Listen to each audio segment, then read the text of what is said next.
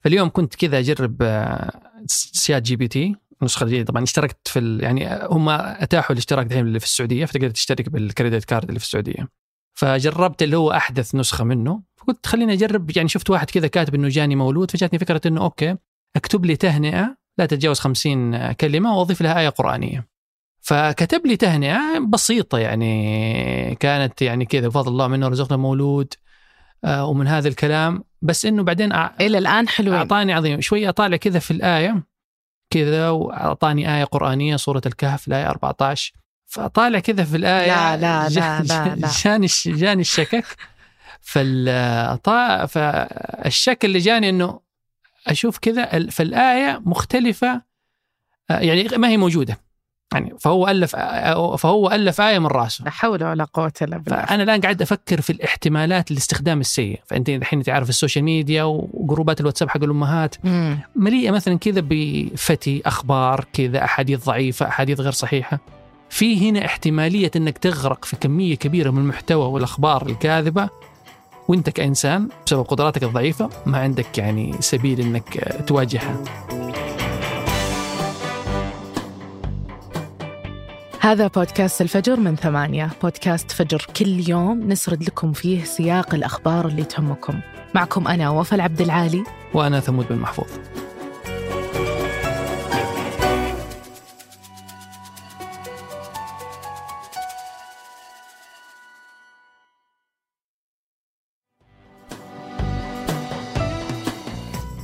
قبل أكثر من 40 سنة والسعودية تشهد اهتمام متزايد بالقطاع اللوجستي.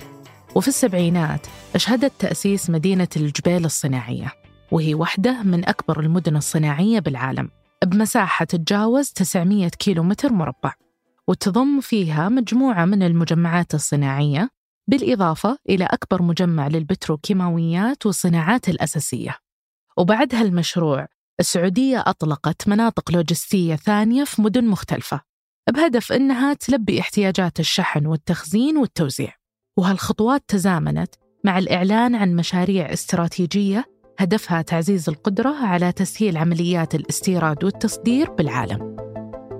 وبآخر عشر سنوات تم تدشين مشاريع كبيرة تخدم القطاع اللوجستي مثل ميناء الملك عبد الله للتعمير في المدينة المنورة وبرضو أول منطقة حرة في السعودية. وهي المنطقة الخاصة اللوجستية المتكاملة ضمن أراضي مطار الملك خالد الدولي. والأسبوع ذا أطلق الأمير محمد بن سلمان المخطط العام للمراكز اللوجستية في السعودية. وهالخطوة تعتبر امتداد لكذا مبادرة ثانية مرتبطة بمستهدفات الاستراتيجية الوطنية للنقل والخدمات اللوجستية.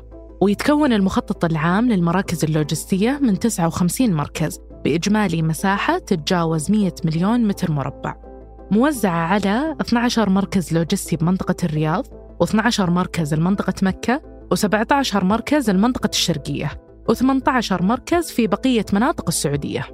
والهدف من هالمراكز هو تصدير المنتجات السعودية بكفاءة عالية ودعم التجارة الإلكترونية من خلال تسهيل الربط بين المراكز اللوجستية ومراكز التوزيع داخل مناطق ومدن ومحافظات السعودية بسرعة كبيرة. وهالشي بيسوونه من خلال توفير تقنيات تتبع عالية مع تسهيل استخراج تراخيص مزاولة النشاط اللوجستي خصوصاً بعد إطلاق الرخصة اللوجستية الموحدة ومنح الرخصة لأكثر من 1500 شركة لوجستية محلية وإقليمية وعالمية. ويعتبر إطلاق مشروع المخطط العام للمراكز اللوجستية هو امتداد لاستراتيجية النقل والخدمات اللوجستية اللي أطلقتها السعودية قبل سنتين. واللي تسعى من خلالها السعودية تحقق عدة أهداف من بينها تحسين التكامل مع أنماط النقل سواء البحري والجوي والطرق والسكك الحديدية والربط مع دول الجوار وهالشيء اللي بيزيد من جاذبية السوق السعودي للمستثمرين الأفراد ويسهل التنقل ونقل البضائع. والسعودية تسعى أنها ترفع من ترتيبها العالمي في مؤشر أداء الخدمات اللوجستية من المرتبة 55 إلى المراتب العشر الأولى. مع ضمان تصنيف ثلاث مدن سعودية بين أفضل 100 مدينة في العالم. والسعودية تركز على قطاع الموانئ باعتباره أحد أهم قطاعات النقل اللوجستي. وتسعى أنها تستفيد من الحدود البحرية اللي تتجاوز 2300 كيلو متر من خلال تطوير الموانئ. واللي بلغ عددها تسعة موانئ تشهد 95% من صادرات وواردات السعودية باستثناء النفط الخام.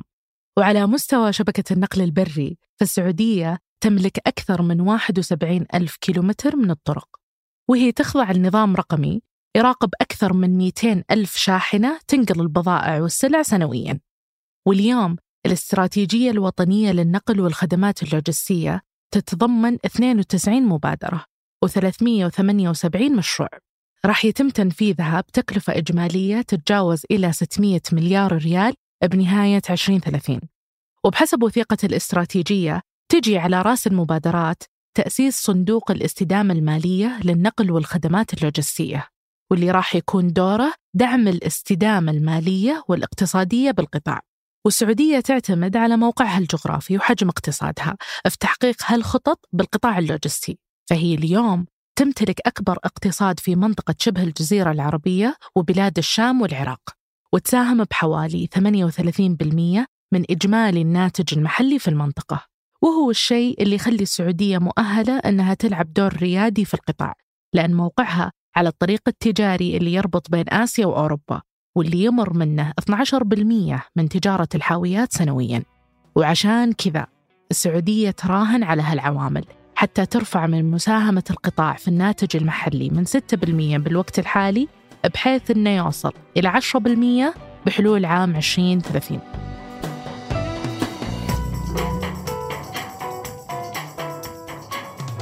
وقبل ننهي الحلقة هذه أخبار على السريع.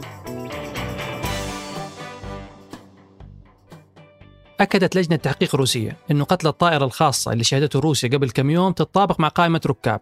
من بينهم قائد مجموعة فاغنر الروسية المسلحة يفغيني بريغوجين. وقالت اللجنة أن هويات القتلى العشرة اللي تم انتشال جثثهم من موقع الحادثة متطابقة وصحيحة مع الأسماء اللي تم الإعلان عنها في وسائل الإعلام. اللجنة تجاهلت أنها تنشر أي تفاصيل عن أسباب تحطم الطائرة خلال رحلة من موسكو إلى سان بطرسبورغ وعلى متنها رئيس مجموعة فاغنر. وهو عسكري سابق كان مقرب من بوتين وكان له نشاطات عسكرية في أفريقيا وأوكرانيا وسوريا. لكنه أعلن عن تمرد مسلح على القيادة العسكرية الروسية في يونيو الماضي قبل ما يتراجع ويطلب العفو من الرئيس الروسي بوتين. تخطط شركة طيران الرياض أنها تركز على الأسواق المتخصصة للرحلات الجوية من وإلى السعودية بدل التنافس مع شركات الطيران الإقليمية في رحلاتها الدولية. وبحسب تصريحات رئيسها التنفيذي توني دوغلاس فطيران الرياض حتركز على تقديم رحلات مباشرة من مطارات السعودية إلى وجهات ثانية في العالم. وأكد أن الشركة راح تستلم أول 11 طائرة من بوينغ في 2025 والشركة أيضا تجري حاليا محادثات مع الشركات المصنعة الأسطول من الطائرات الصغيرة عشان تدعم خطط الشركة في خدمة أكثر من 100 وجهة في السنوات السبع الجاية. تختبر شركة ستاربكس للقهوة طريقة للدفع تعتمد على الموقع الجغرافي للعملاء وتعمل الخدمة من خلال تطبيق في الهواتف الذكية. وذكر موقع TechCrunch أنه الطريقة الجديدة اللي اسمها scanless payment تسهل عملية الدفع عند منافذ الطلبات من السيارات بحيث ما يحتاج العميل أنه يظهر هاتفه عشان يدفع أو أنه يظهر الكود المرتبط بحسابه. وتعمل ميزة جديدة عن طريق طلب المستخدم للاشتراك في الخدمة. ومجرد تفعيلها يقدر يسجل بيانات الدفع في التطبيق. وبعدها يسجل طلبه للقهوة ومجرد أنه يوصل لنافذة الطلبات وياخذ طلبه يعطي الموظف فقط اسمه وياخذ قهوته بدون ما ينتظر مدة طويلة.